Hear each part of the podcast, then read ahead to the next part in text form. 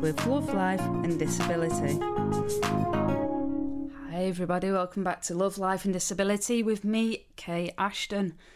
So, last week I ended on the bombshell that I was told by a guy that I'd been going out with for over a year that kids cost thousands, count yourself lucky, when I told him I had PCOS and that I might not be able to have children, or, you know, that complications could take place.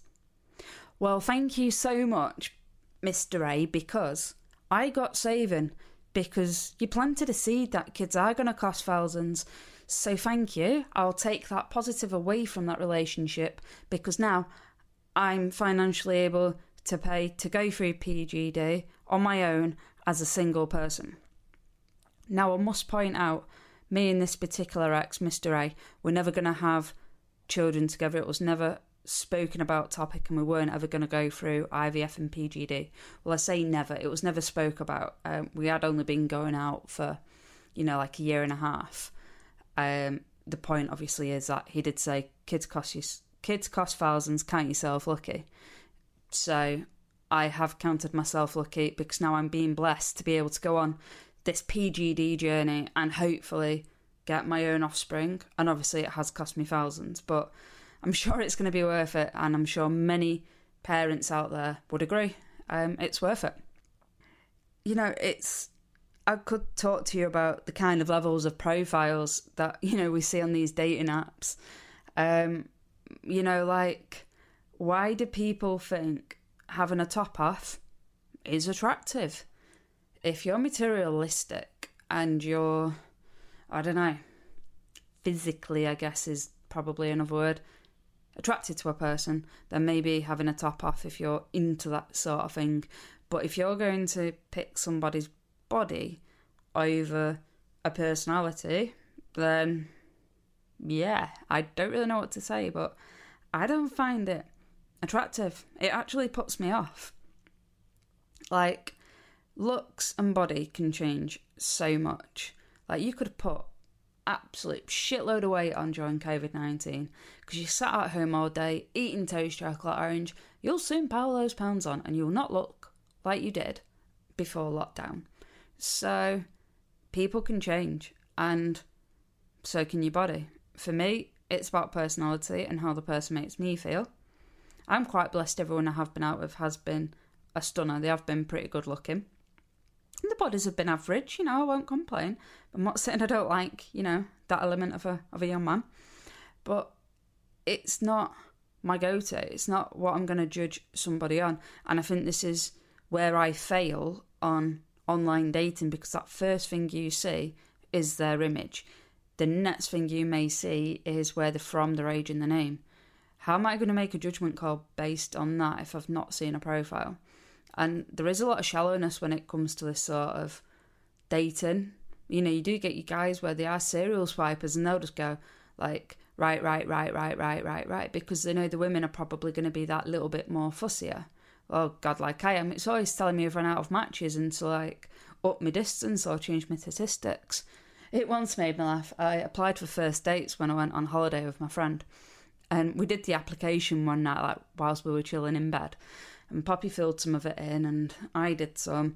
And then I got back to Manchester, and a few months later, I got a call off first dates, and I passed a telephone round. I think it was a video round, and then I got a phone call back where they go through your requirements and what you want in a boyfriend, what you're looking for.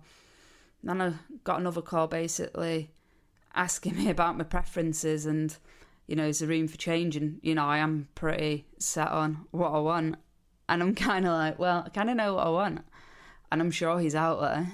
Um, I ain't to say that right now because I think, again, since um, me and myself has changed mentally on what I like and what I don't like. Like before, I used to say I never want to go out with anyone younger because I find them so immature. But then I've met a few gentlemen recently that are younger than me, maybe about two to three years. But my God, they're doing so well. They're doing fantastic things. They're living on their own. You know, they've got mortgages. They've got decent jobs. They're intellectual. They're they've they've got the shit together. Where you do meet others and and they haven't. And I don't want somebody that I'm going to mummy cuddle. I don't care if he's a mummy's boy or a daddy's boy. I just don't want to be their babysitter. And I'm not expecting them to look after me either. But you've got to at least be independent, be able to look after yourself, and, you know, blooming sort your own tea out and know how to cook a meal and do your washing and, you know, it's not got it's not got legs. Put it in the washer, you know. Um, maybe when they're smelly and the ants and the spiders may walk it to the washer, but that's another story. Is yeah, I just need somebody that's got the stuff together. So now age isn't really an issue to me. I tend to find myself going a lot older though, more like the 36 age, because again, they've got their stuff together.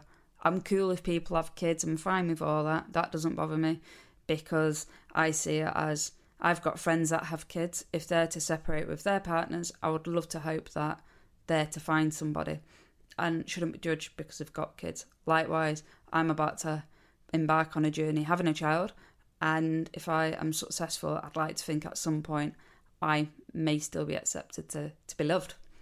Um, so yeah, I'm pretty much single. Um, I'm looking, but I'm not rushing because I want it to be the right person. I'm so sick to death of introducing people to my parents. Like, hi, mum, this is N. Hi, mum, this is S. And it's not cool when you've got like nieces and nephews because I don't want to go introducing people into their lives. And then six months later, Auntie Kay's got another boyfriend, or like two years later, Kay's got another boyfriend. It's going to get so confusing to them, and it's not fair on them. It's not fair on my family and it just makes me look an idiot when I'm introducing people to my friends. I'm already the laughing stock when it comes to relationships, but yeah, that's that's me. I'm pretty unsuccessful in love, but I'm successful in life, and I love life. It's it's incredible, and I am doing and have done some amazing things in which we'll talk about in the coming weeks. But I'd love to hear about some of your experiences with online dating and your first date stories and even relationships you know it's especially if you've got disabilities you know i'll go into some of them as as we go on and stuff like what a relationship can be like with a disability you know the goods and the bads because you know i do think people need to be made aware of these sort of things and you know what life is like um, but yeah by all means get in touch you should know by now that my twitter handle is love life ability nearly forgot it then myself. Um, my Instagram channel is Love Life Disability, as is Facebook. And yeah, reach out. Would love to connect to you, and especially if you've got disability, in particular neurofibromatosis, and if you're doing PGD, would love to hear. You know, I've had people message me recently about their stories and what they've gone through. So thank you so much. It's like mega appreciated. But I shall love and leave you all for now. And yeah, come back next week. Stay well, stay safe.